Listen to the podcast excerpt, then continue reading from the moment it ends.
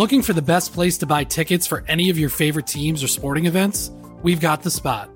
Our partner, StubHub, has been the leading ticket marketplace in the world for over 20 years, providing a 100% guarantee with every order. From a worldwide selection of live events, the widest choice of tickets and industry leading partnerships, StubHub has what you need to purchase with confidence. StubHub, an official partner of The Athletic.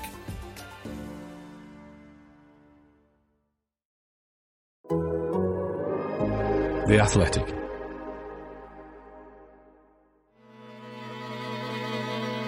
We've waited so long, but we'd wait forever.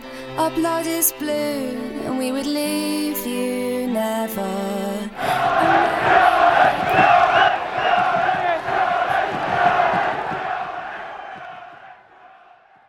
It's Straight Out of Cobham, a show about Chelsea FC from The Athletic. On today's show, we'll pay tribute to Gianluca Vialli, as well as discussing the games against Manchester City. This is Straight Out of Cobham. To pick out a pass, and he's found Vialli well. Luca Vialli, and there it is. His first goal in a Chelsea shirt. The first of many, we hope. Terry looking for Vialli! 1 0 to Chelsea! And Luca Vialli back in the starting lineup for his Chelsea gets the opening goal of the night. And now Dennis Wise, and here's Vialli! Brilliant. Three goals for Gianluca Vialli. Looks for Vialli and finds in great control by Vialli. What a goal! What a magnificent goal by Gianluca Vialli! Hello, listener. It's a very downbeat pod today. I'm afraid I'm sure you're feeling it too. The whole world of football shocked by the news this Thursday morning as we record uh, that Gianluca Vialli, the former Chelsea player and manager, has passed away at the age of just 58 after suffering from pancreatic cancer. In a statement, Todd Boehly and Behdad Eghbali called it a truly awful day for Chelsea Football Club. Vialli joined Chelsea in the summer of 1996. He scored 21 goals in 58 Premier League appearances for the Blues, winning an FA Cup, a League Cup, and a UEFA Cup Winners' Cup as a player, and guiding the club to another FA Cup triumph, this time as a manager in 2000. I've got Sam Parkin and Jesse Parker Humphreys with me today. Um, Sam, you were lucky enough to be at the club when Gianluca was there, and I know he was um, he was somebody who you were very fond of. Yeah, really admired him. I would say probably the first team manager who took the most interest in my career, who I learnt the most from.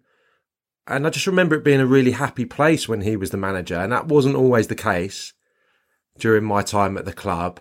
He loved all the, the silliness, I suppose, that the young players used to bring to the training ground every day. I can see him kind of with a smirk on his face, peering round the door, that type of thing. Very approachable. Yeah, him and Ray Wilkins, I think, are those two together. And obviously, we've lost both of them in the last five years, which is incredibly sad. Immaculately dressed. I remember his his boots, his Diadoras that from time to time I used to clean, and he used to have the dates of when he was going to wear them. You know, the month that he'd start wearing them to the month that he'd end wearing them. The attention to detail. Used to have those shoe shapers or shoe trees or whatever you call in them in the boot room. I mean, this guy was just class personified. And I learned so much from him. Stuff that I took to my last days playing professional football, the movement. Um, I'll get a little bit technical for a moment.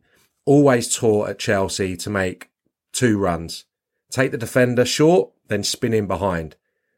Or the, the opposite. Luca Vialli used to do eight of these movements before he received the ball. Short, long, short, long and he wasn't blessed with pace. So it gave people like me and fellow, uh, well, not speed merchants hope, I suppose, because his movement was incredible. I wouldn't be able to tell you what foot he was either. You know, he was equally adept at scoring goals with his left and his right.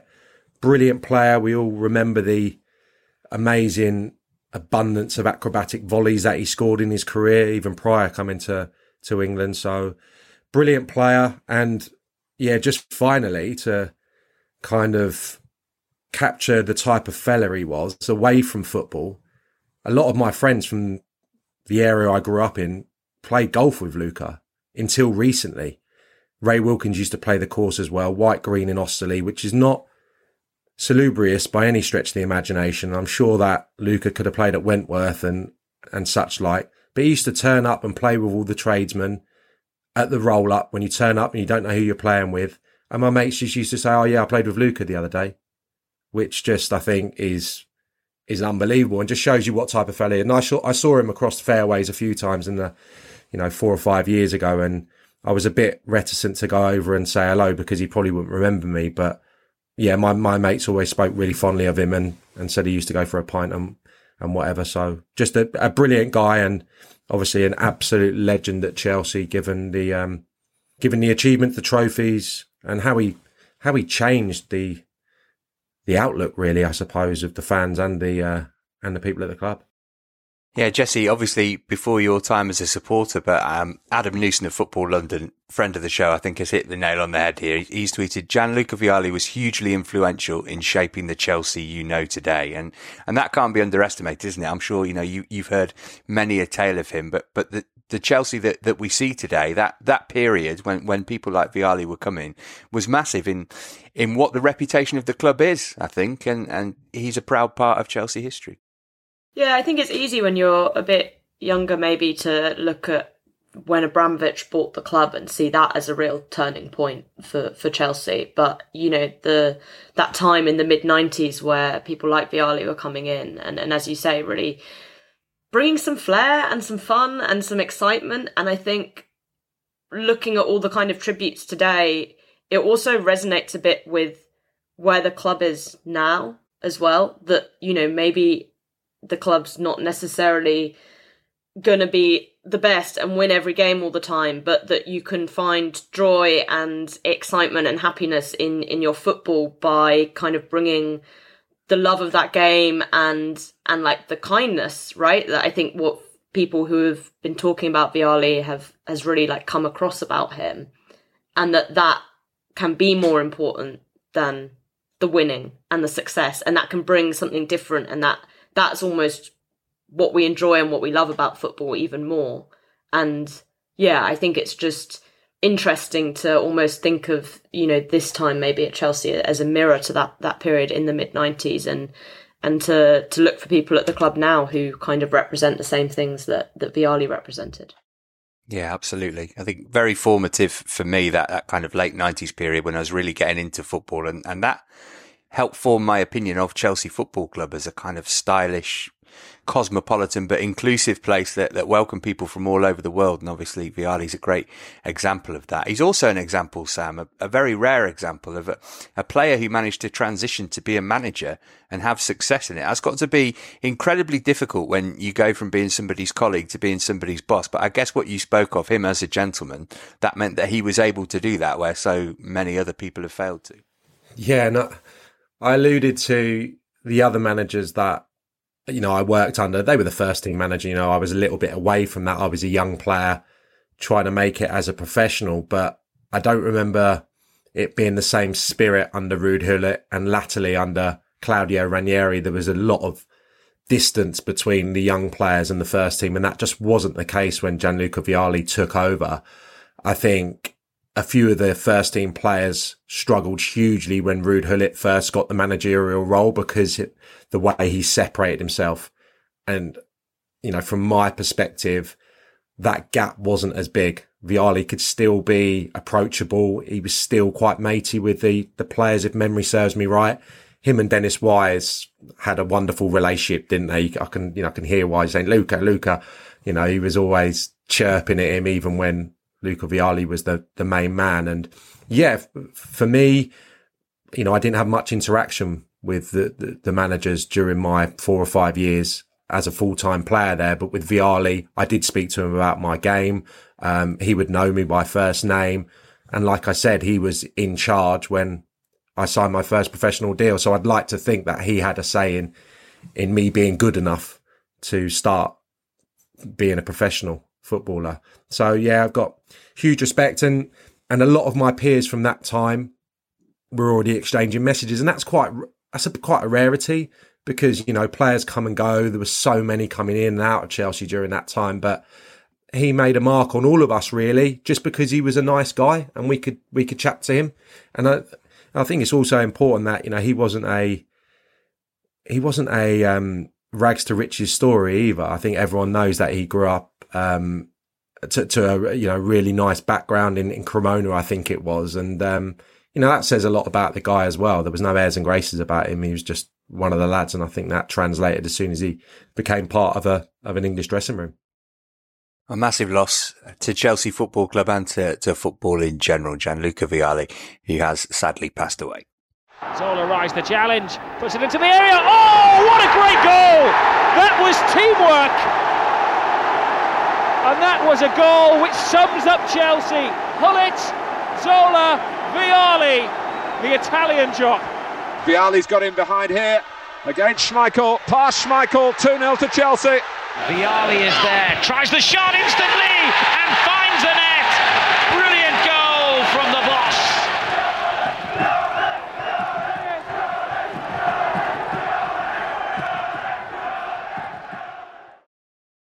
All right, well, we're going to continue with our regularly scheduled podcasting now. Uh, Chelsea offered a much improved performance, but in a losing cause as Manchester City made it three successive wins at Stamford Bridge for the first time in their history. Subs Jack Grealish and Riyad Mahrez combined for the winner. In the second half at Stamford Bridge on Thursday night, Sam and I were there for Chelsea TV. Simon Johnson was there for The Athletic, and he sent us this voice note. So there we go. Uh, I'm a bit slow to do the uh, the voice note. You've just got the DJ music in the background. Quite upbeat actually, given Chelsea just lost again. So it took me a while to uh, do my points calculations. I think that's six points from the last eight league games. But was anyone truly surprised? Um, and I think that sort of sums up a lot about the result. I mean, in fairness, it was a better performance than perhaps many would have expected, um, especially with uh, Sterling and Pulisic going injured early on. How many injuries is that, by the way? Could probably put a full team out of injured players at this rate. But no, Chelsea made City work hard for it. I, I wasn't that impressed with Man City actually, but the difference was in the benches, of course. Um, you know, we saw Chelsea bring on three academy players, three very talented guys in Lewis Hall, Conor Gallagher, and Hutchinson making his debut and City brought on uh, Grealish and Mahrez, and they were the two that combined for the goal. And um, that used to be Chelsea, didn't it? It used to be Chelsea subs that would make the difference. But um, no blame attached to the academy boys at all. But that's that's the difference where Chelsea are at right now. So clearly not good. Um, sitting in tenth, the bad run continues, and uh, let's see what the January window has in store. Of course, this game was played out on a day where it looked like the uh, the transfer for Enzo Fernandez has really hit um, the dead end as such. Uh, both clubs, as I've been reporting all week, um, not close to agreeing a fee. Um, from what I'm hearing, it's not. It might not be completely over, but something's clearly got to change because, um, yeah, neither club at this moment in time are going to buckle. Now, Shakhtar Donetsk representatives were here. Of course, Chelsea are um, interested in hijacking the, the move to Mudryk. But uh, yeah, let's see what happens there. Um, I mean, at this moment in time, Chelsea look like they need strengthening in so many positions, particularly with all these injuries. And of course, the other subplot of, of uh, this evening's result is, of course, Aubameyang being subs. The sub being subs, he shook his head in what looked like anger, disgust, frustration. But you know, this is another of the summer deals that just hasn't worked out. So questions have to be asked um, about the wisdom of that deal. Yeah, so uh, not much to worry about Chelsea because only got Man City in the cup in uh, three days' time. Uh, but you know the pressure will continue to mount on Potter, but uh, I don't think he's going anywhere soon not massively upbeat, but there we go. Um, Jesse, are you one of those supporters who can like take the positives from a game like this, where Chelsea played loads better than they did do against Forest on Sunday, or are you all about the result? No, I saw loads of positives. I can't believe how downbeat Simon was. I feel like I, I, know, I don't know. Maybe it was different being there, but I felt watching it on telly. It was uh, my girlfriend can testify this. She was like, "I've not seen you like this excited about Chelsea Men in ages," and I was like, "Well, they've not played there's not given me any reason to be excited in ages. And I agree with what Simon said. I didn't think City were very impressive, but they're still City, and to have the the injuries to for the players to have gone off so early when Sterling goes off, you're just thinking, oh, like Christ. But I actually thought that the Sterling injury is kind of what got Chelsea going because bringing Aubameyang on and moving Kai Havertz back into the 10, I felt like totally changed Chelsea's attacking structure. And I thought it was Kai Havertz's best game in a Chelsea shirt in a very, very long time. Um, in terms of the space he was able to find. Obviously, City were doing that kind of weird thing where Rodri was in defence and Pep changed that back at half time and, and maybe that's what, what allowed them to get back into the game. And I you know, the first half performance and the second half performance were very different. But even then, I think generally it felt like a much, much more positive performance from Chelsea compared to the Forest game. Yeah, I'm with you. Um, Sam, here's a tweet from Kenneth who says, I've been meaning to tweet this question. How long until we start putting the training and medical staff under the microscope emoji? Reece X2, Chilwell X1.5, Kante, Broja, Fofana, and so on. What are they doing? Now, Dom Fifield liked this tweet. Uh, I know that you do not like this tweet. Get Dom on then. Um, I sound like a dinosaur here. It's a bit of a pet hate of mine, this.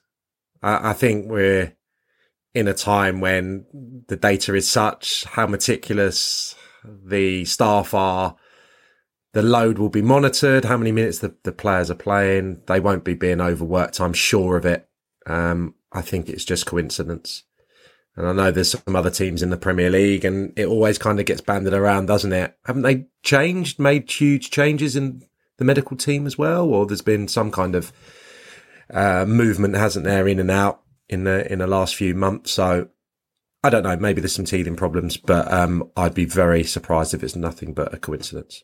But overall, we were quite happy with how Chelsea played, Yeah. weren't we? And, and and we're looking for positives. Uh, uh, we mentioned Sterling going off. Chukwuemeka came on to replace uh, Pulisic, didn't he? But Chukwuemeka and um, maybe not Aubameyang, but Chukwuemeka certainly was one of the positives. And Denis Zakaria as well. His his um, Chelsea career continues to move in an upward trajectory. It's all a bit of a blur, isn't it? That first half, it was Mm. just uh, doom and gloom, one after the other. But yeah, there was some real yeah vibrancy about Chelsea's performance. Definitely, I thought it was a night where kind of Koulibaly left with loads of credit. I think him and Silva defended the box really well. They dealt with Haaland brilliantly.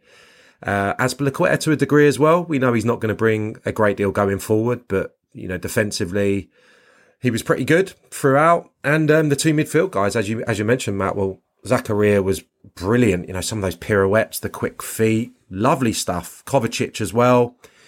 Kind of shows that you don't necessarily need Jorginho. You know in in in every high pressure big game when we know that he's the, the guy who kind of progresses the ball and takes it off the, the, the back players and gets it up the pitch and gives you security in possession. But I, I thought those two were, were brilliant. So, you know, that's kind of the spine of the team with big ticks in their, their columns. But then that potency was just lacking, wasn't it? Um, we've said it so often. So many times they kind of broke through the press, got into a great position.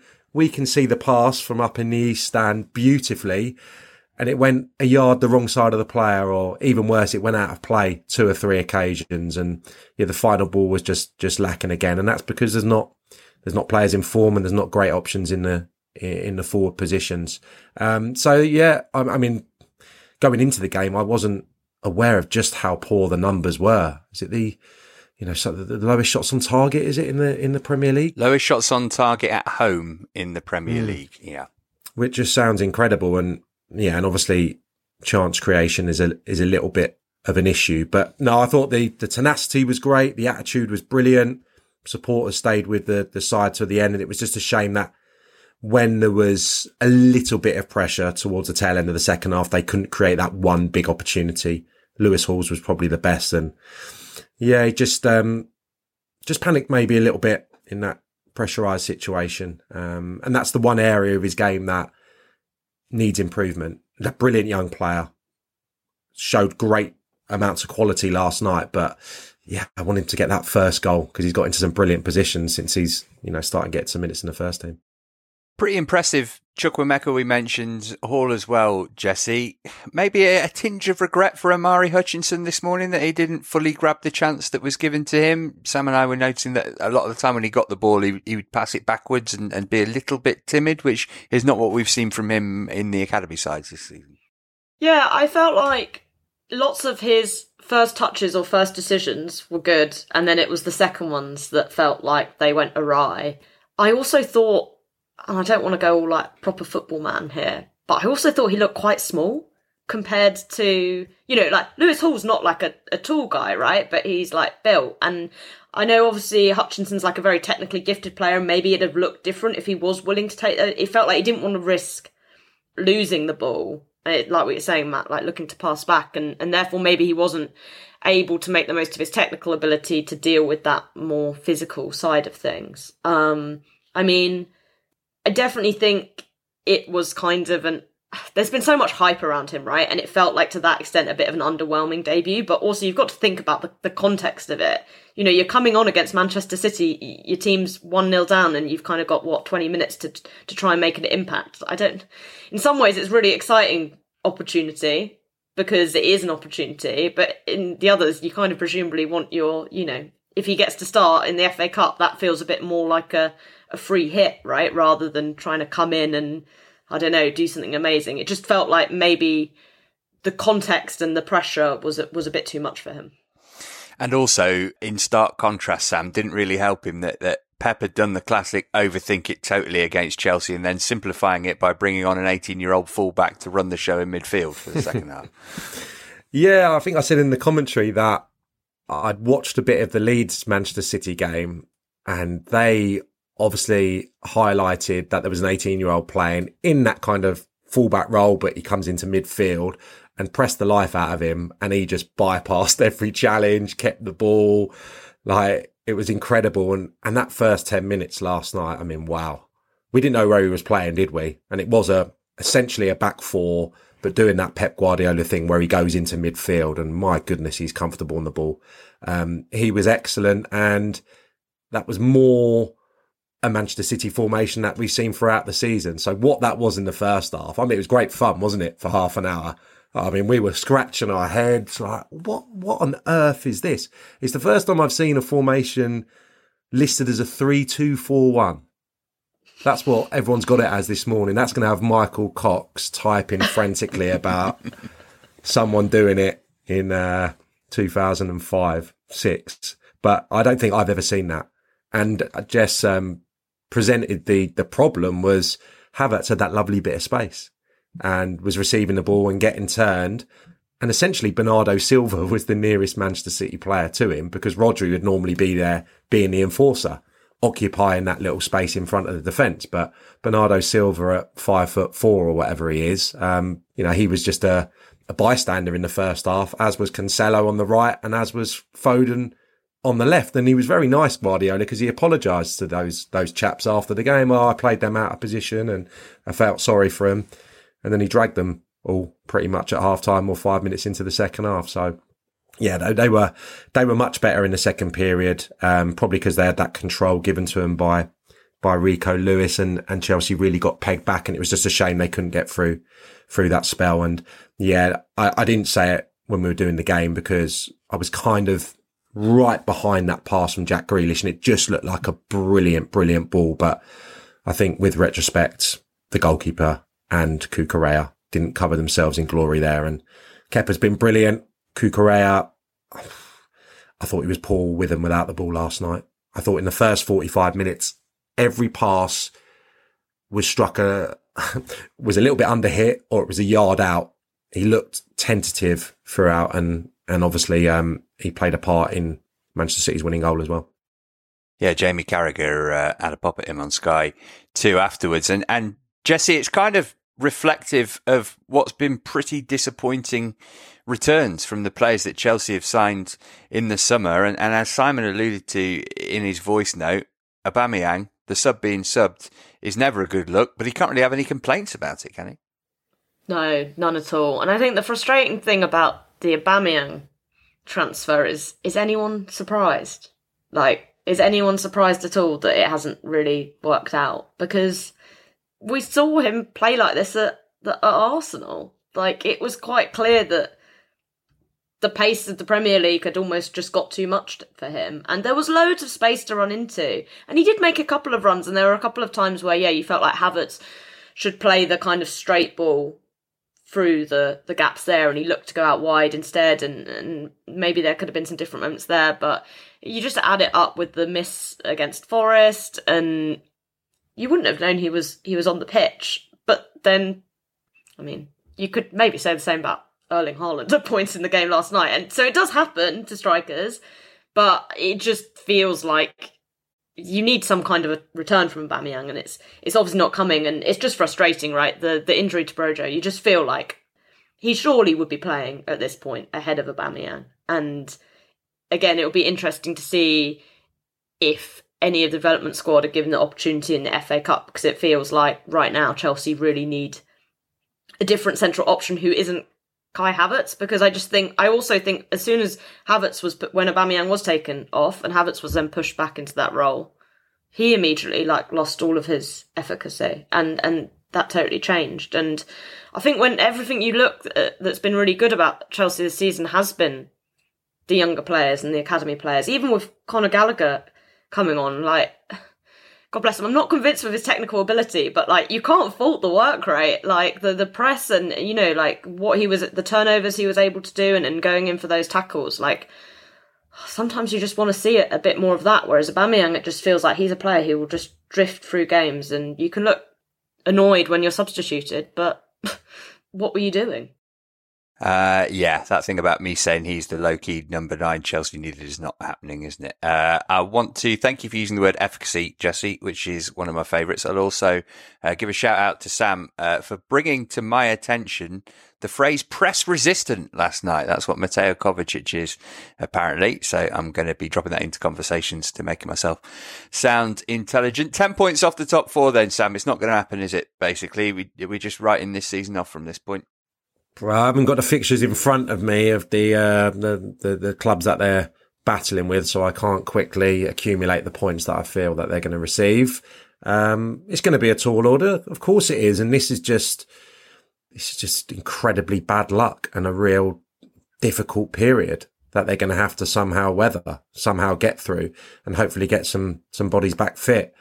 I wouldn't say it's a a relief to have a cup game coming up, but he's going to have to box very clever, isn't he? And not take any risks with some of the players with, you know, big games coming up and then the Champions League as well. So, no, it's going to be, it's going to require a huge effort now. And, um, the squad is very, very thin.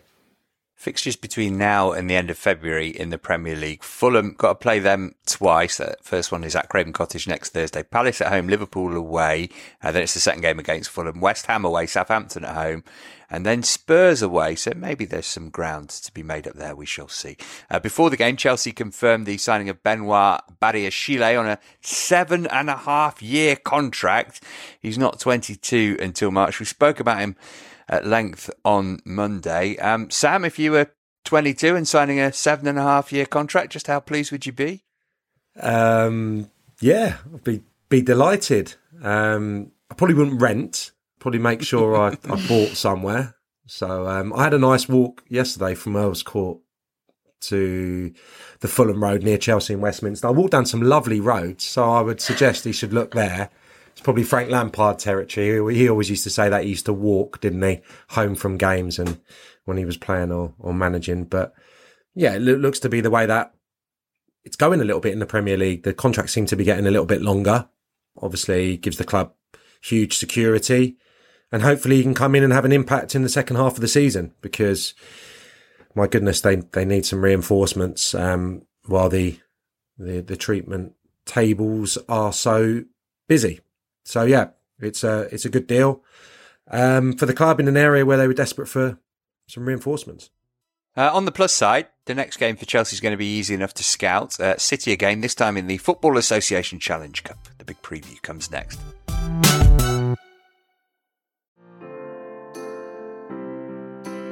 This episode is supported by Season 3 of FX's Welcome to Wrexham. Celebrity owners Rob McElhenney and Ryan Reynolds' small town Welsh football club has finally been promoted into League Two after 15 seasons in the National League. Dedicated staff and supporters celebrate the city's return to glory while bracing for the newfound challenges that come with being in a higher division. Will Wrexham AFC stand up to the challenges and rise again into League One? FX is Welcome to Wrexham. Premieres May 2nd on FX. Stream on Hulu. Looking for an assist with your credit card but can't get a hold of anyone? Luckily, with 24 7 US based live customer service from Discover, everyone has the option to talk to a real person anytime, day or night. Yep, you heard that right. You can talk to a real human in customer service at any time. Sounds like a real game changer if you ask us. Make the right call and get the service you deserve with Discover. Limitations apply. See terms at discover.com slash credit card.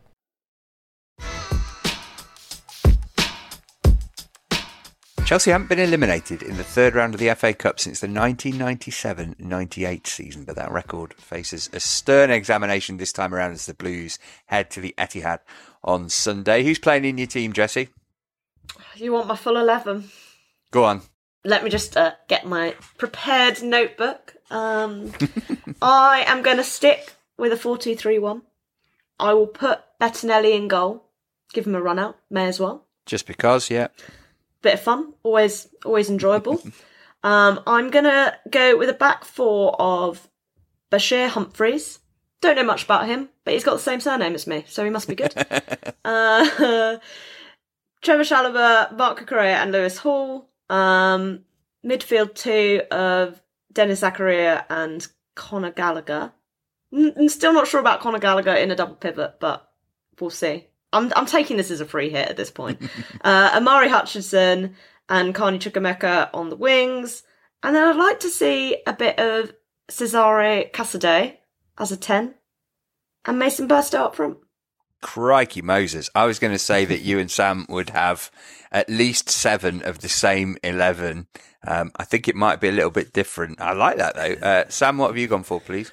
Oh, I didn't realise that was the type of content that was going to get churned out this morning. That's much more fun than what I've gone from. Um, I did have a four-two-three-one down initially, but then since we've been talking, I've scribbled a new a new shape down. I think it went really well last night, didn't it? In terms of the the setup, I think, and I would be tempted to go with that again, but I'm going to go with the extra centre half away at oh. Manchester City.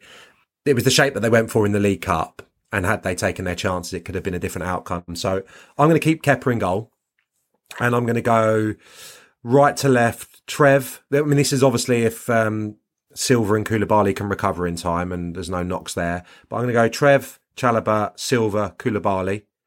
I'm going to go Azpi on the right hand side, and I'm going to play Lewis Hall on the left hand side. Um, that's where he played in that in that City game, so he should go into that with a little bit of optimism. Uh, Zakaria and Kovacic.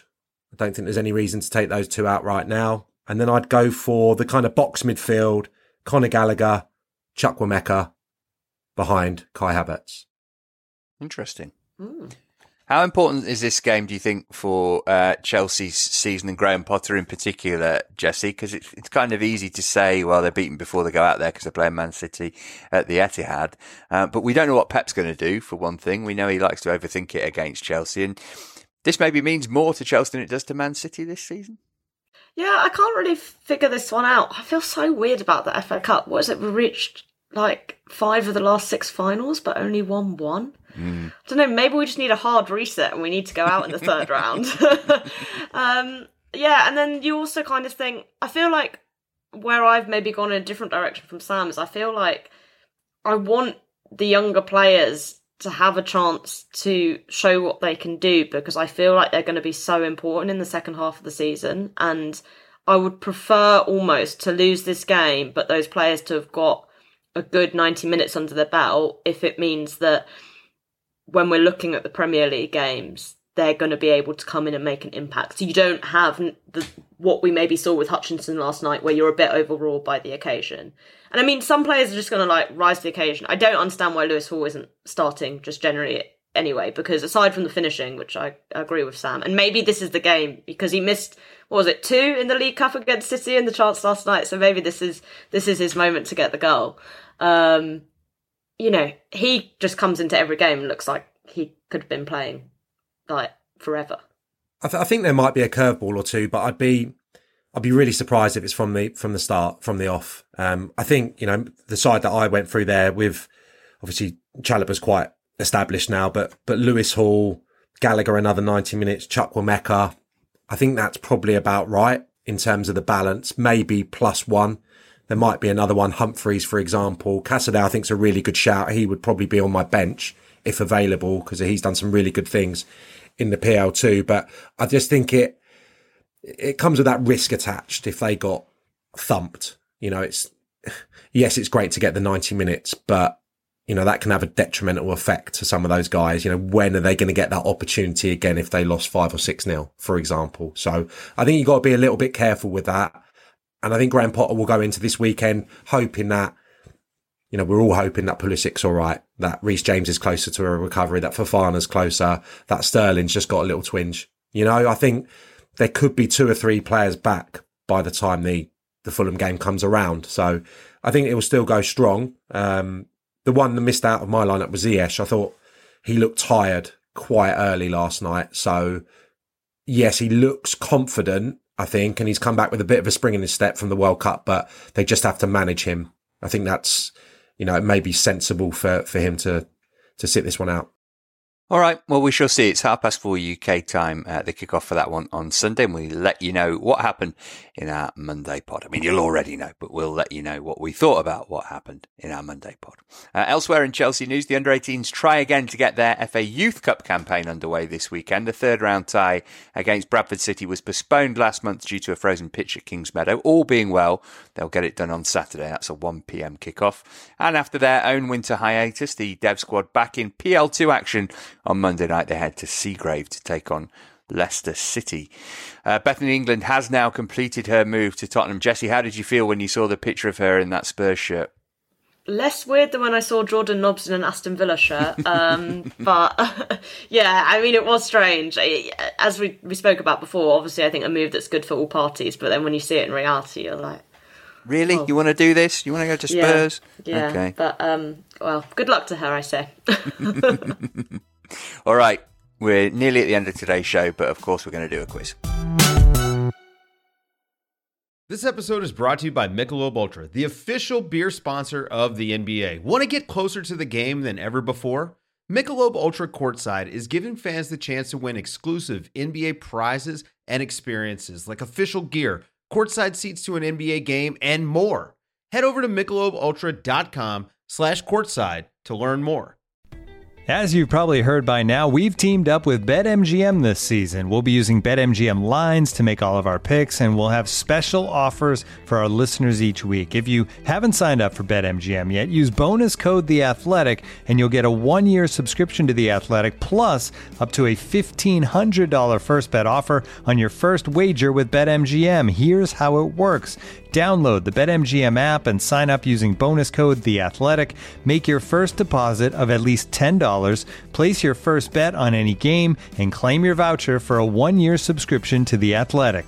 See BetMGM.com for terms. U.S. promotional offers not available in D.C., Mississippi, New York, Nevada, Ontario, or Puerto Rico. Gambling problem? Call 1-800-GAMBLER. Available in the U.S. Call 877-8-HOPE-NY or text HOPE-NY 467-369 in New York. Call 1-800-NEXT-STEP in Arizona. 1-800-327-5050 in Massachusetts. 1-800-BETS-OFF in Iowa. 1-800-270-7117 for confidential help in Michigan. 1-800-981-0023 in Puerto Rico. First bet offer for new customers only in partnership with Kansas Crossing Casino and Hotel. Don't forget, if you haven't signed up for BetMGM yet, use bonus code The Athletic, and you'll get a one-year subscription to The Athletic, plus up to a fifteen hundred dollar first bet offer on your first wager.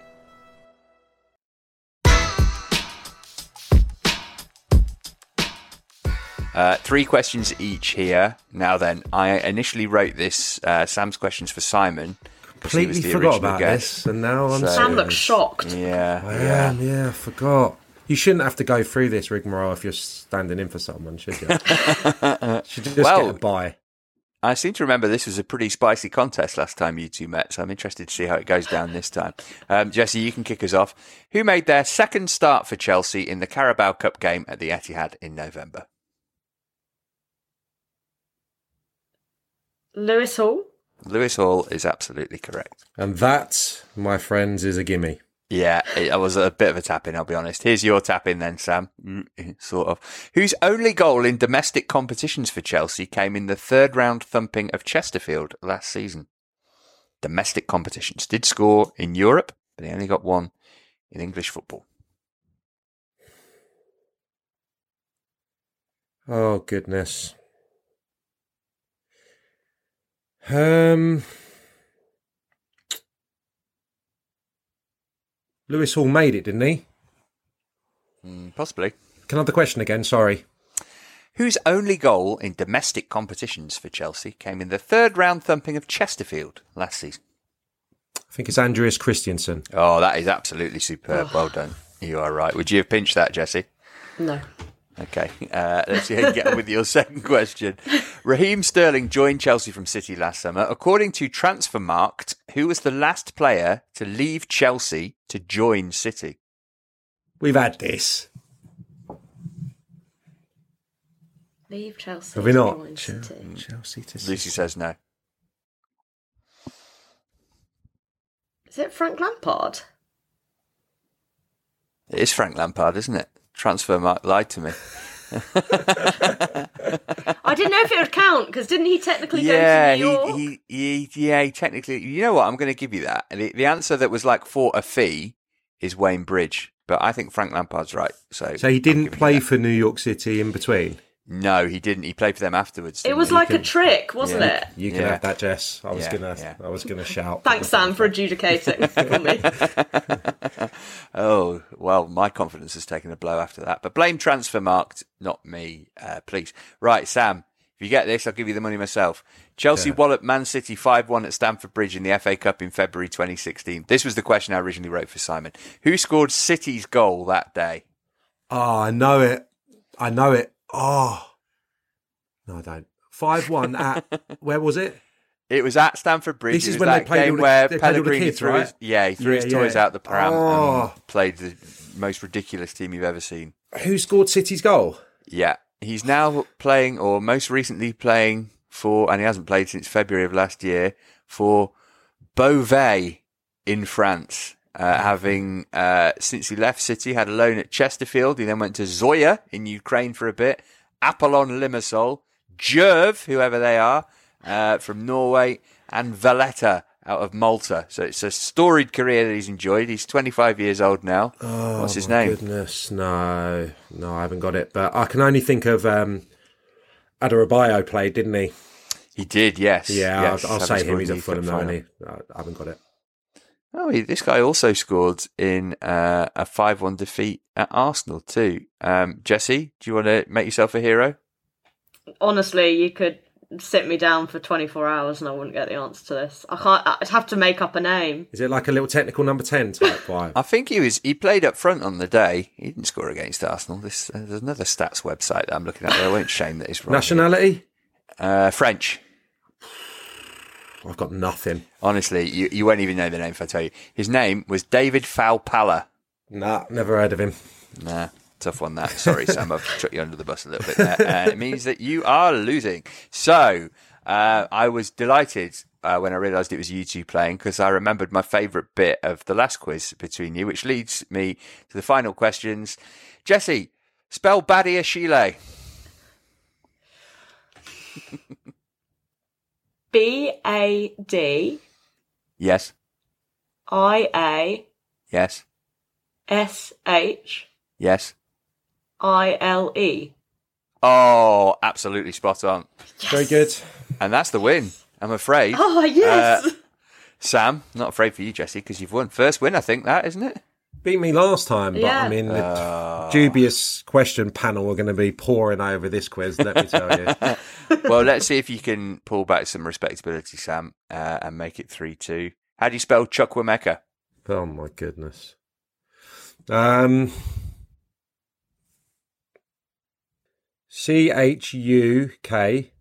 Yep, I know it's a W U E. yep. M Done the hard E part. M E, and I wrote it down last night as M E double C A just to get the pronunciation right. So I think it's an M E K A. Oh, absolutely magnificent. Yeah, yeah. Well, I mean, Jesse, you've won. Sam obviously got stitched up with that question, but I'd say that was pretty perfect. I'm still the spelling bee is the line to finish on there. yeah, Sam's still got 100% spelling record, so.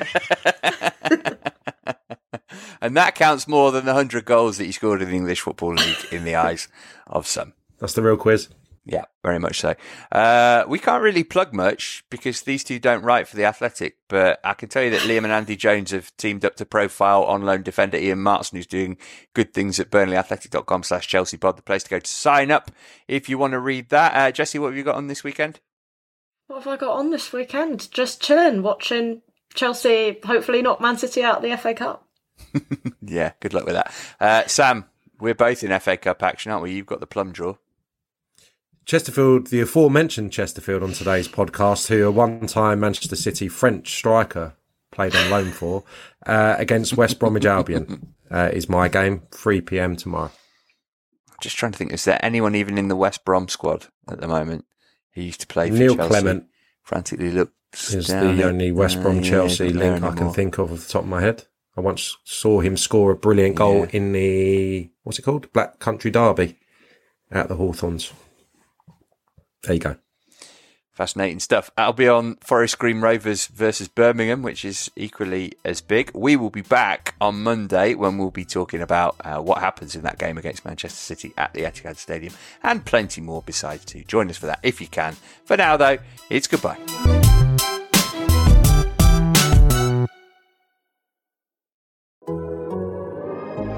The Athletic.